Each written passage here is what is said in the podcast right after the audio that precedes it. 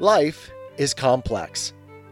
Join us for the simple gifts of wisdom, love, and delight in the written word. 1984 by George Orwell, Chapter 3. Winston was dreaming of his mother. He must, he thought, have been ten or eleven years old when his mother had disappeared. She was a tall, statuesque, rather silent woman with slow movements and magnificent fair hair. His father he remembered more vaguely, as dark and thin, dressed always in neat dark clothes. Winston remembered especially the very thin soles of his father's shoes, and wearing spectacles. The two of them must evidently have been swallowed up in one of the first great purges of the fifties. At this moment his mother was sitting in some place deep down beneath him, with his young sister in her arms. He did not remember his sister at all, except as a tiny, feeble baby, always silent, with large, watchful eyes. Both of them were looking up at him. They were down in some subterranean place, the bottom of a well, for instance, or a very deep grave, but it was a place which, already far below him, was itself moving downwards. They were in the saloon of a sinking ship, looking up at him through the darkening water. There was still air in the saloon. They could still see him and he them, but all the while they were sinking down, down into the green waters which in another moment must hide them from sight for ever. He was out in the light and air while they were being sucked down to death. And they were down there because he was up here. He knew it, and they knew it, and he could see the knowledge in their faces. There was no reproach either in their faces or in their hearts, only the knowledge that they must die in order that he might remain alive, and that this was part of the unavoidable order of things. He could not remember what had happened, but he knew in his dream that in some way the lives of his mother and his sister had been sacrificed to his own. It was one of those dreams which, while retaining the characteristic dream scenery, are a continuation of one's intellectual life, and in which one becomes aware of facts and ideas which still seem new and valuable after one is awake. The thing that now suddenly struck Winston was that his mother's death, nearly thirty years ago, had been tragic and sorrowful in a way that was no longer possible.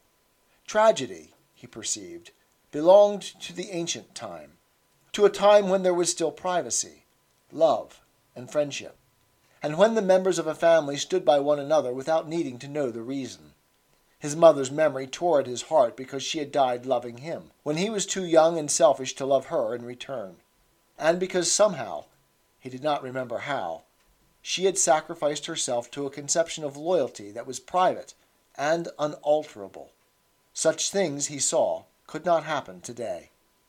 Today there were fear, hatred, and pain, but no dignity of emotion, no deep or complex sorrows.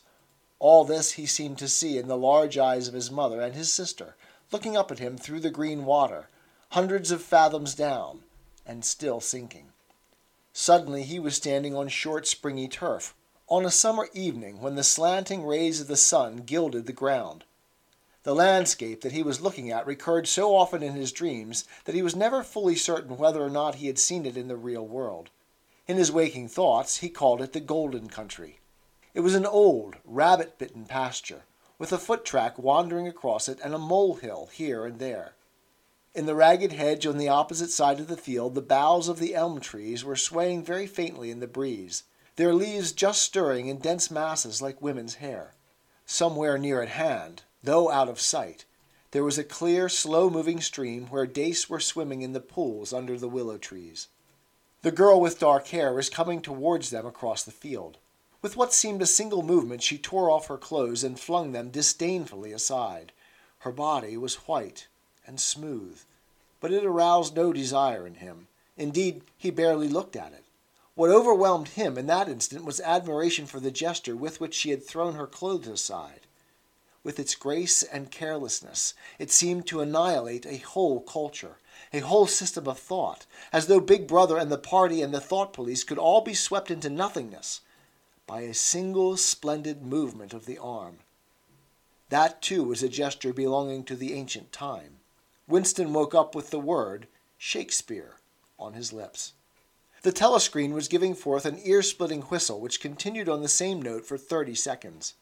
It was not 7.15, getting up time for office workers. Winston wrenched his body out of bed. Naked, for a member of the outer party received only 3,000 clothing coupons annually, and a suit of pajamas was 600, and seized a dingy singlet and a pair of shorts that were lying across a chair. The physical jerks would begin in three minutes. The next moment he was doubled up by a violent coughing fit, which nearly always attacked him soon after waking up. It emptied his lungs so completely that he could only begin breathing again by lying on his back and taking a series of deep gasps. His veins had swelled with the effort of the cough, and the varicose ulcer had started itching. Thirty to forty group, yapped a piercing female voice. Thirty to forty group. Take your places, please. Thirties to forties. Winston sprang to attention in front of the telescreen, upon which the image of a youngish woman, scrawny but muscular, dressed in tunic and gym shoes, had already appeared. Arms bending and stretching, she rapped out. Take your time by me. One, two, three, four. One, two, three, four. Come on, comrades. Put a bit of life into it. One, two, three, four. One, two, three, four. The pain of the coughing fit had not quite driven out of Winston's mind the impression made by his dream, and the rhythmic movements of the exercise restored it somewhat.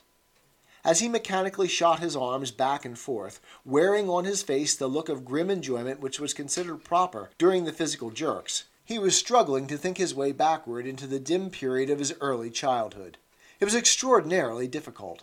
Beyond the late fifties, everything faded when there were no external records that you could refer to, even the outline of your own life lost its sharpness. You remembered huge events which had quite probably not happened. You remembered the detail of incidents without being able to recapture their atmosphere, and there were long blank periods to which you could assign nothing. Everything had been different then. Even the names of countries and their shapes on the map had been different. Airstrip 1, for instance, had not been so called in those days. It had been called England or Britain, though London, he felt fairly certain, had always been called London. Winston could not definitely remember a time when his country had not been at war, but it was evident that there had been a fairly long interval of peace during his childhood, because one of his early memories was of an air raid which appeared to take everyone by surprise. Perhaps it was the time when the atomic bomb had fallen on Colchester. He did not remember the raid itself, but he did remember his father's hand clutching his own as they hurried down, down, down into some place deep in the earth, round and round a spiral staircase which rang under his feet, and which finally so wearied his legs that he began whimpering, and they had to stop and rest. His mother, in her slow, dreamy way, was following a long way behind them. She was carrying his baby sister, or perhaps it was only a bundle of blankets that she was carrying. He was not certain whether his sister had been born then. Finally, they had emerged into a noisy, crowded place which he had realized to be a tube station.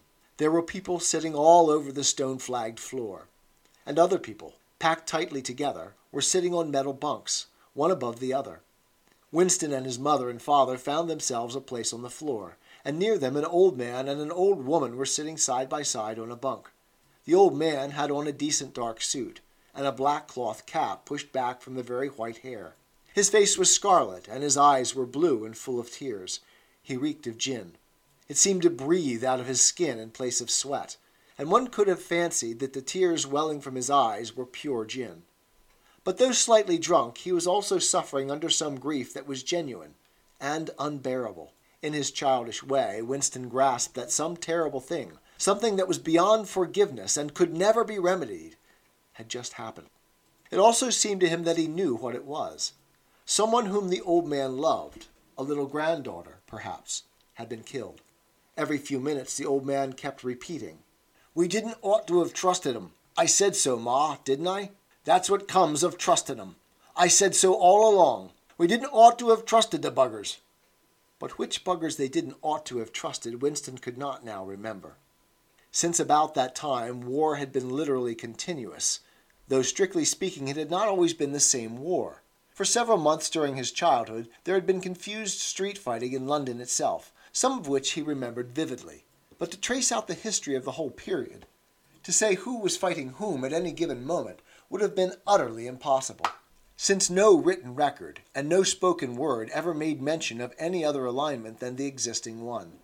At this moment, for example, in 1984, if it was 1984, Oceania was at war with Eurasia and in alliance with East Asia. In no public or private utterance was it ever admitted that the three powers had at any time been grouped along different lines. Actually, as Winston well knew, it was only four years since Oceania had been at war with East Asia and in alliance with Eurasia, but that was merely a piece of furtive knowledge which he happened to possess because his memory was not satisfactorily under control. Officially, the change of partners had never happened.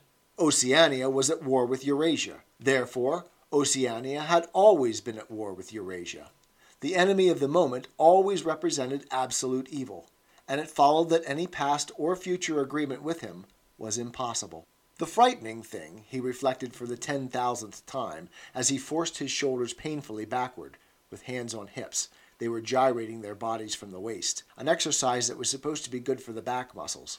The frightening thing was that it might be all true.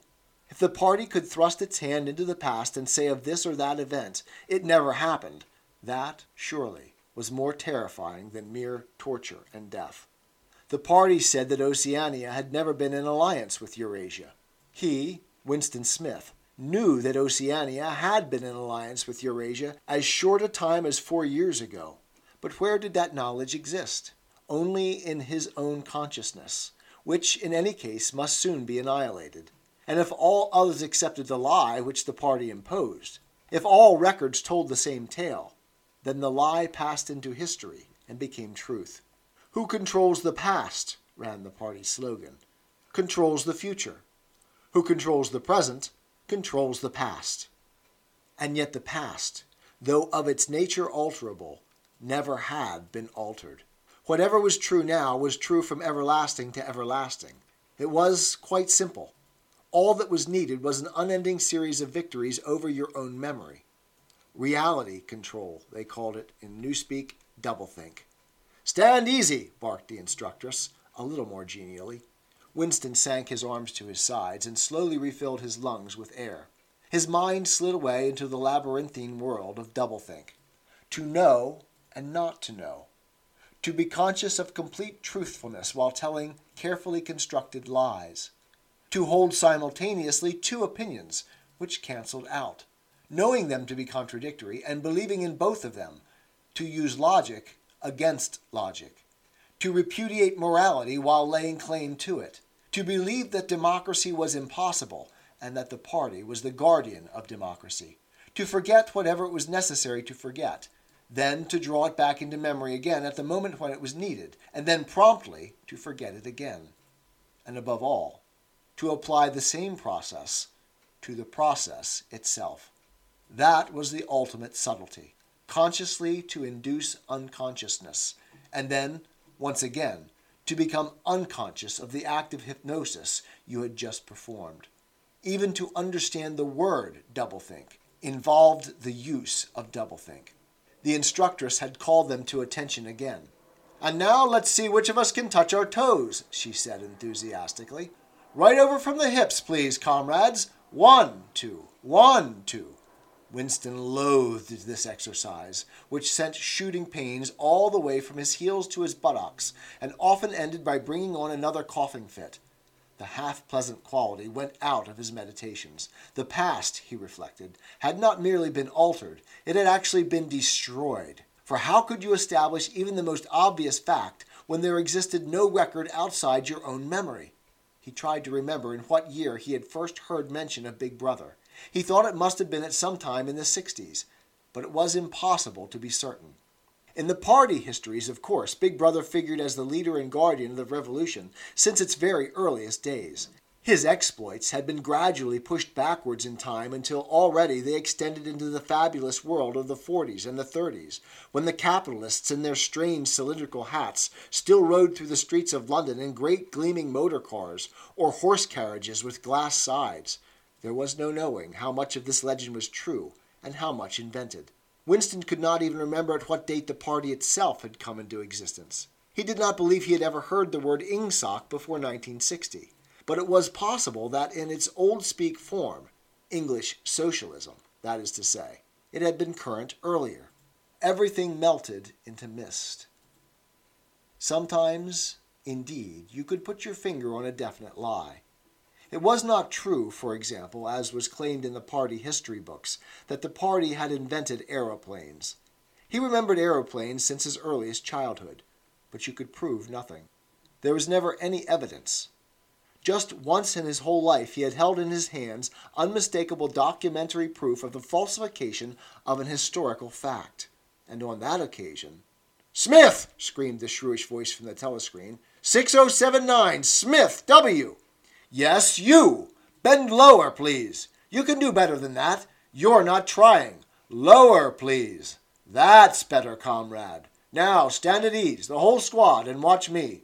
A sudden hot sweat had broken out all over Winston's body. His face remained completely inscrutable. Never show dismay. Never show resentment. A single flicker of the eyes could give you away. He stood watching while the instructress raised her arms above her head and, one could not say gracefully, but with remarkable neatness and efficiency, bent over and tucked the first joint of her fingers under her toes.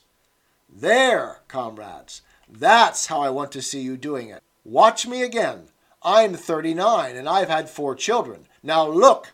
She bent over again. You see, my knees aren't bent. You can all do it if you want to, she added, as she straightened herself up. Anyone under 45 is perfectly capable of touching his toes.